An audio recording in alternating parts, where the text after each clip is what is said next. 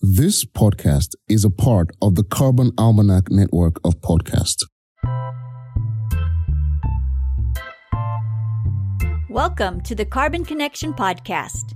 It's not too late to change the conversation about climate change from doom and gloom to a conversation about possibility. This podcast is a curated selection of episodes that we just had to share with you. The Carbon Connection is about the many dimensions of climate change and the conversations people are having across the globe.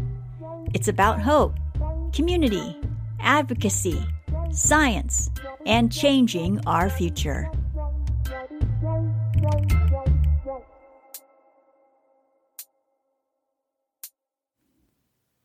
In this episode of The Carbon Connection, hosts Olabanji Stephen and Leekei Tang speak with Juan Coronado, co founder of Mijenta Tequila, the first B Corp tequila company in the world. They discuss how traditional tequila is made and how it differs from the approach taken from Mijenta Tequila. Hi, I'm Imma. I live in Scotland. Hi, I'm Jen and I'm from Canada. Hi, I'm Olabanji and I'm from Nigeria. Hello, I'm Leekei and I live in Paris. Hey, I'm Rod. I'm from Peru. Welcome to Carbon Sessions, a podcast with carbon conversations for every day with everyone from everywhere in the world. In our conversations, we share ideas, perspectives, questions, and things we can actually do to make a difference. So don't be shy and join our carbon sessions because it's not too late.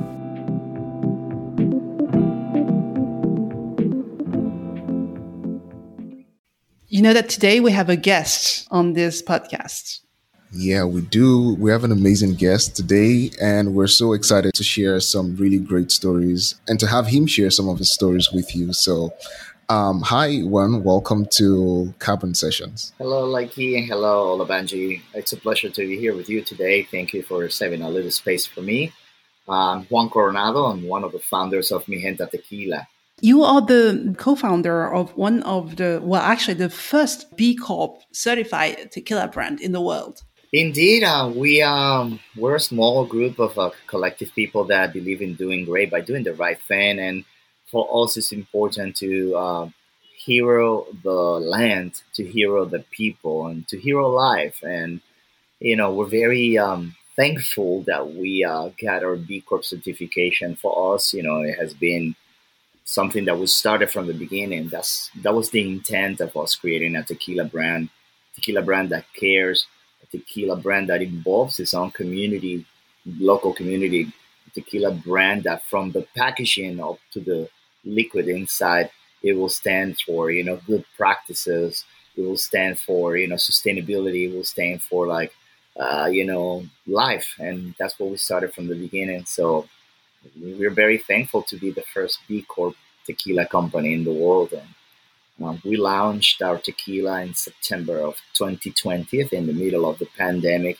But um, in some way, I like to say uh, we were so sure about what we were doing. We were so ready about the quality of our product that we need to like bring some good news out there to the world. And we're like, it doesn't matter, you know, this is what we meant to do, and this is our vocation.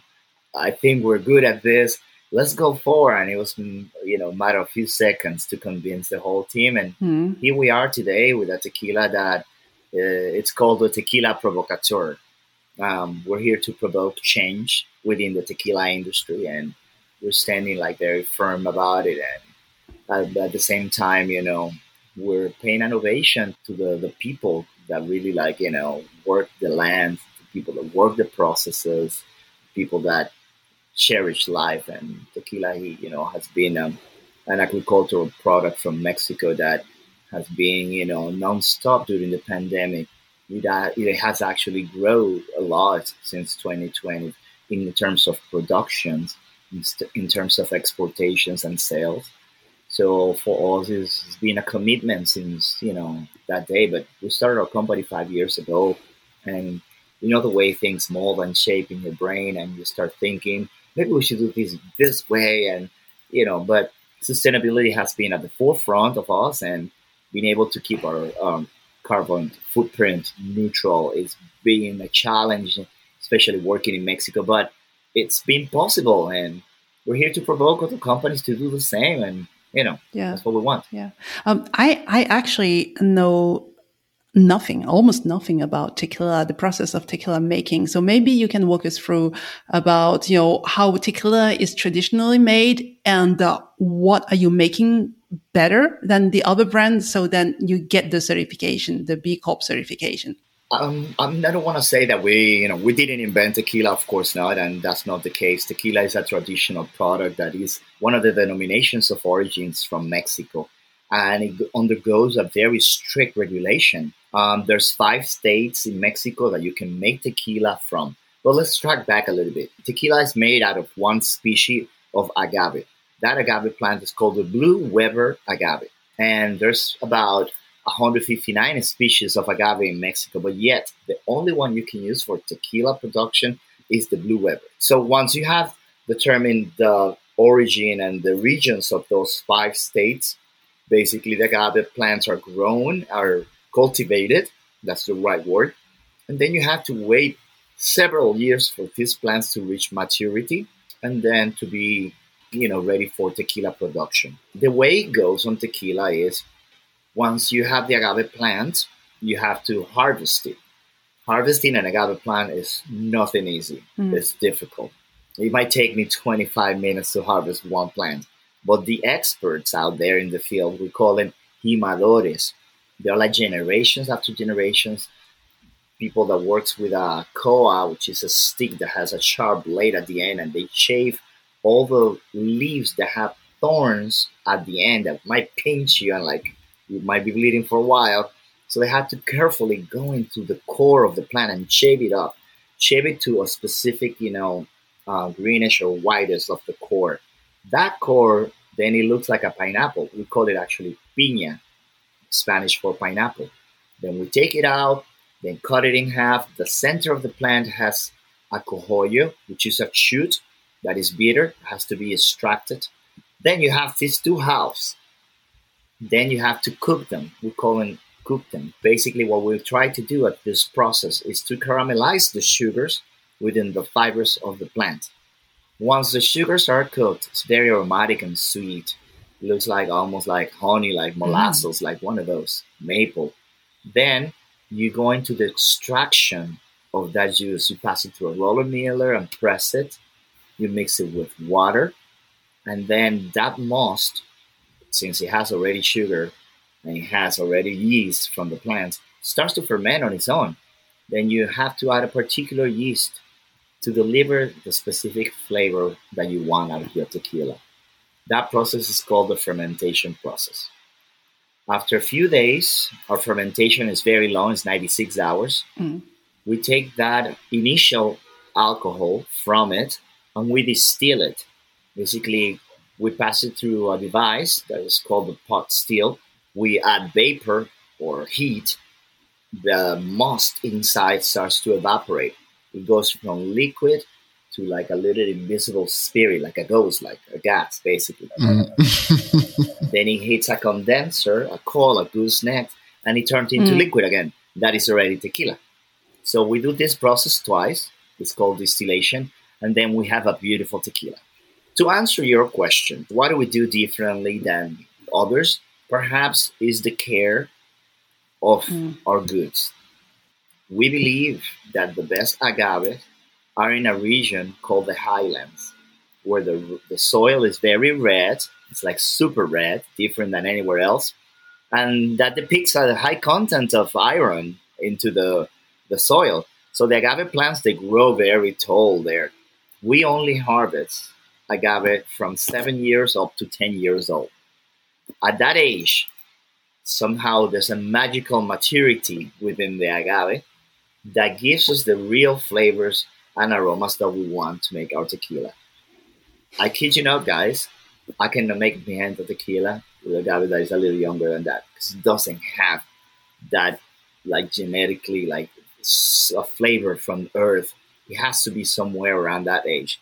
Another thing that for me is very, very, very important when we harvest, I need to see at least a 20% of the field with the quiote. The quiote is the blossom of the plant. If I don't see that blossoming, something is dushy. That tells me more or less the, the age of the agave. Like, you know, Mother Nature is always right. So seeing the quiote is important. Why? Besides giving me the idea of the age of the agave, it also brings a lot of biodiversity to the region, to the area. It brings birds, bats, which are the most important pollinizers of agave plants. Without bats, there's no tequila, there's no agave. It brings butterflies, it brings everything. The fruits of these flowers are very sweet and very unique, and they bring all those like biodiversity to the region. They're important. A bat might take a little like fruit and eat it and dump the seed somewhere else, but that seed contains the best and the strongest DNA from the plant. The generically strong uh, information of the plant. It's on the seeds. And that's the best way to propagate them. Now, another thing that might be interesting to hear, it's our maestra tequilera is a lady, a female. Her name is Ana Maria Romero Mena. I kid you not, guys. She is the goddess of tequila and Ana Maria has won several years on a row Best Maestra Tequilera.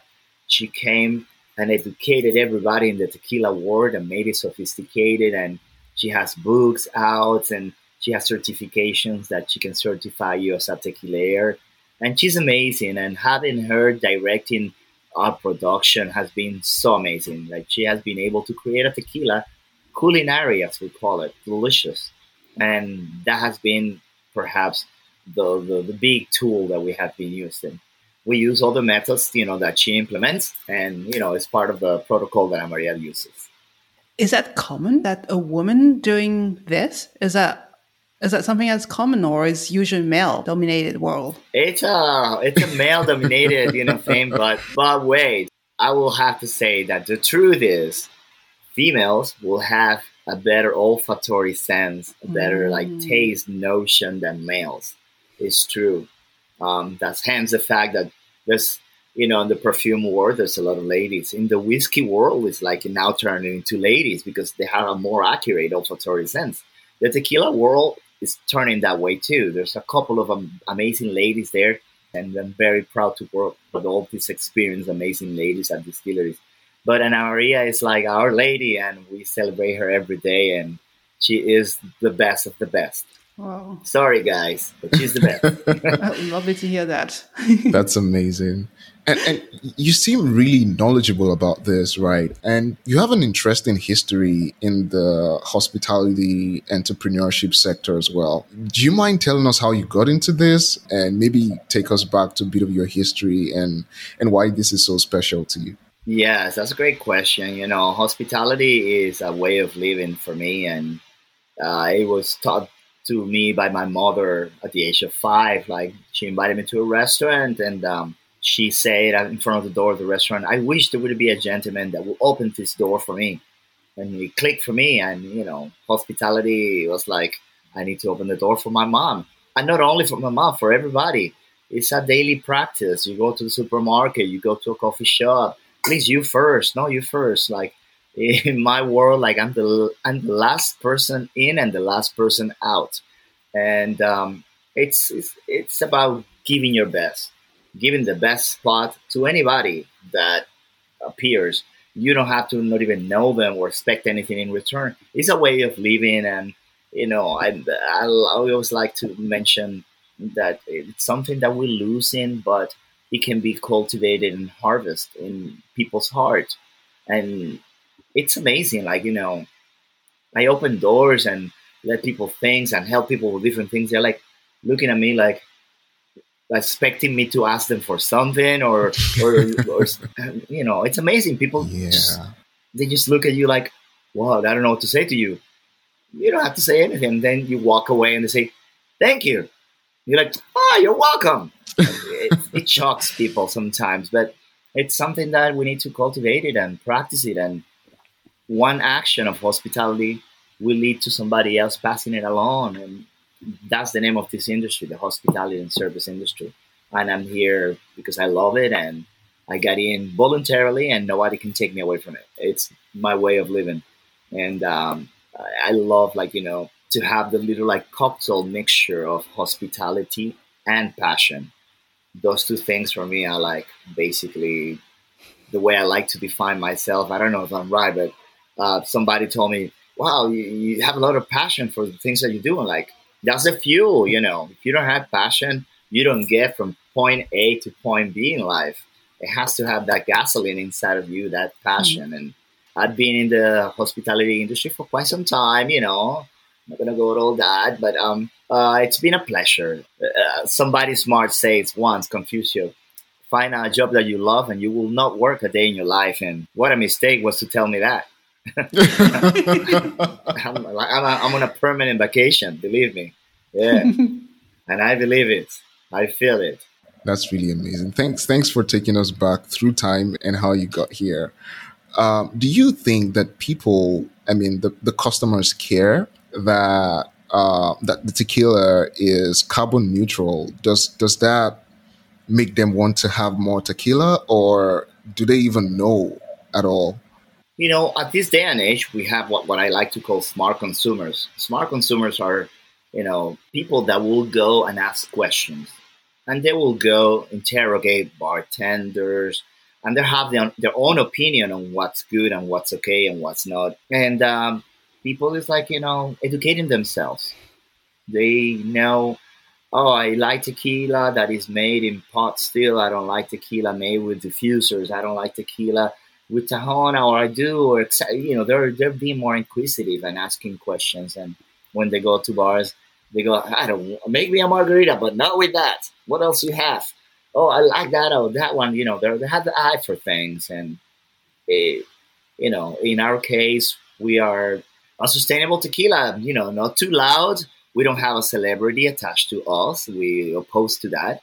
I, we believe that our celebrity is the liquid inside, and if you want to get to know it, you have to drink it, and that's the way we go about things. We always tell people hey, try our tequila, but try other tequilas too. Hmm. You know, let's try them next to each other, and you get to be the consumer. It's your experience, and it turned out that it works very well for my case because our tequila happens to be well made. Thank you, Ana Maria, hmm. and uh, everybody in Arandas.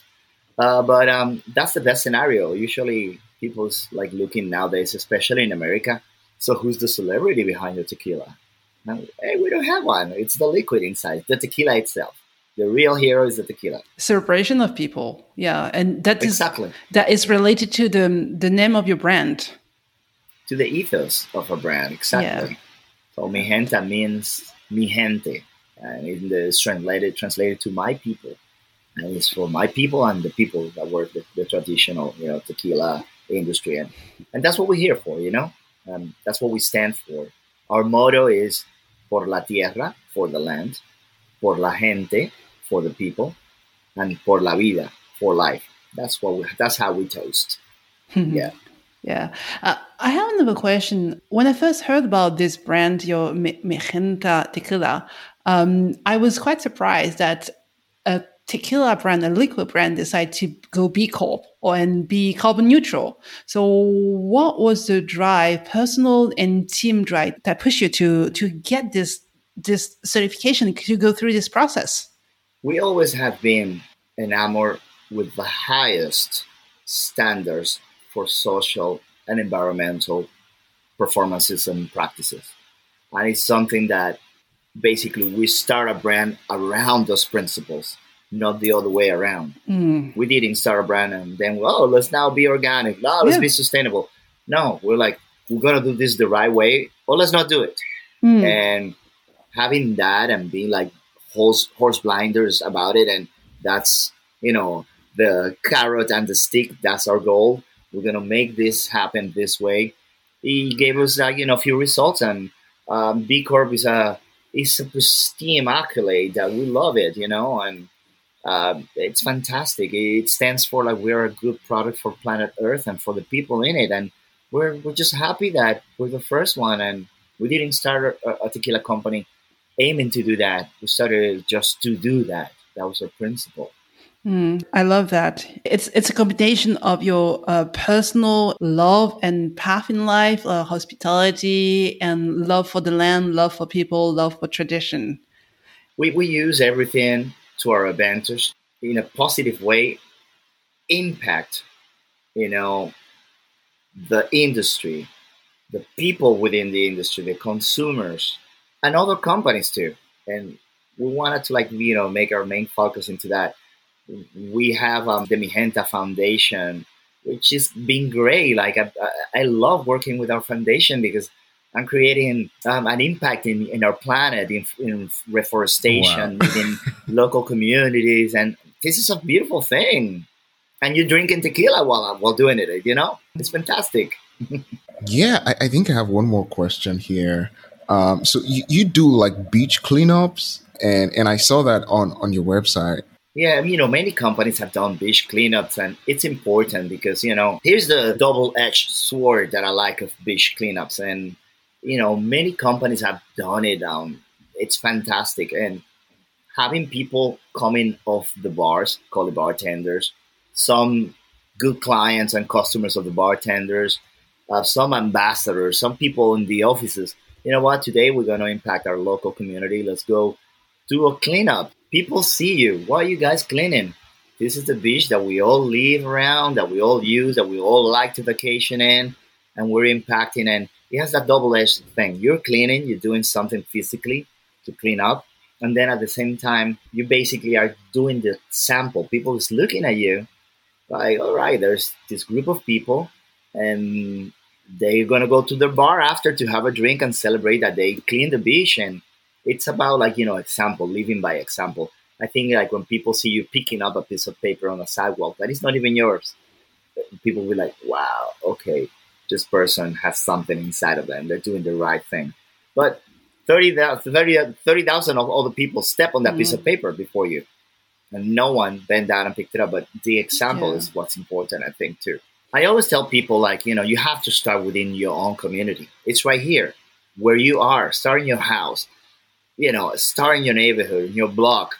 You don't have to like take a boat to go to, I don't know, Hawaii and clean, you know, beach or something. But start within your local community. You know, your impact is right there because, yes, it's easier, it's more convenient. I will say for you to like you know start within your own household. There are things in your household that you can start doing. You know, I'm not going to mention recycling and doing things like that, but being able to be like a mm. responsible consumer is very important, you know, very important. Um, being able to understand the products and the companies that you stand by, the where does your money goes. You are the responsible for creating an impact in the globe, in the globe, from the smallest thing that you do. When you buy a toothpaste, you should ask the question who's this company who's making it are they helping mm-hmm. those little things go miles and it's just a toothpaste you know but we have to educate ourselves first and then come out and every decision that we make every time we put our credit card down we're impacting possibly positively or negatively mm. our growth and we have to be the responsibles for those things then after that if we're feeling healthy if we're feeling good let's go do something for others and and reach out and create this ripple, this wave, and it's contagious. Like in my neighborhood, there's like neighborhood cleanups uh, when the weather permits, and like ah, when I see the, the few neighbors, I'm like, oh, I'm gonna go park my car. I'm gonna join them. I get my bag get a hat and get some gloves and I go yeah. with them, you know. Your energy is fantastic. And uh, what you've just explained is, is pretty much aligned actually with the um, uh, spirit of the Carbon Almanac is, you know, instead of looking for the big, big, big, big impacts, start with your community, start where you are with what you have and start creating change and start having conversation and people will notice and pay attention and you start creating change that way. Indeed indeed. You know like uh, in my neighborhood is super cool because it's a quiet neighborhood but sometimes you know people come and park their cars and they throw their garbage and but we already know we just gotta pick it up because it's our neighborhood you know? It's our in front of our house. We see it every day so we have to take care of each other and we start somewhere there and then it echoes yeah, it echoes. It echoes. I don't think there's a better way to end the conversation um, than the fact that it echoes, right? Whatever we do echoes. Uh, thank you so much, Juan, for yeah. for all the good work that you're doing, all the all the painstaking work and the care that goes into the work that you do and how you're able to bring fun to people, what people already love, um, and make it better and present it in a way that is both interesting and doesn't hurt the environment. That's really good. And I've learned a lot from you today. I've learned so much, and I'm probably going to be the first to listen to this when when it's out again. Thank you so much for joining us today. We look forward to another time to probably have a conversation with you. And and thank you. Thank you. Anytime, guys. Anytime. And if you got happens to be uh, that we're in um, the same latitude, I would love to like you know meet you guys in person and oh know, yeah, it would be lovely. Life because it's the gift that we were gifted. Yes, yes, yes. Yes. Lovely. That would be amazing. Thank you very much for the opportunity. Thank you. It's been nice to chat with you. Thank you. You've been listening to Carbon Sessions a podcast with carbon conversations for every day with everyone from everywhere in the world. We'd love you to join the carbon sessions so you too can share your perspectives from wherever you are. This is a great way for our community to learn from your ideas and experiences, connect, and take action. If you want to add your voice to the conversation, go to thecarbonalmanac.org slash podcasts and sign up to be part of a future episode. This podcast is also part of the Carbon Almanac Network. For more information, to sign up for the emails, to join the movement, and to order your copy of the Carbon Almanac, go to thecarbonalmanac.org. Be sure to subscribe and join us here again as together we can change the world.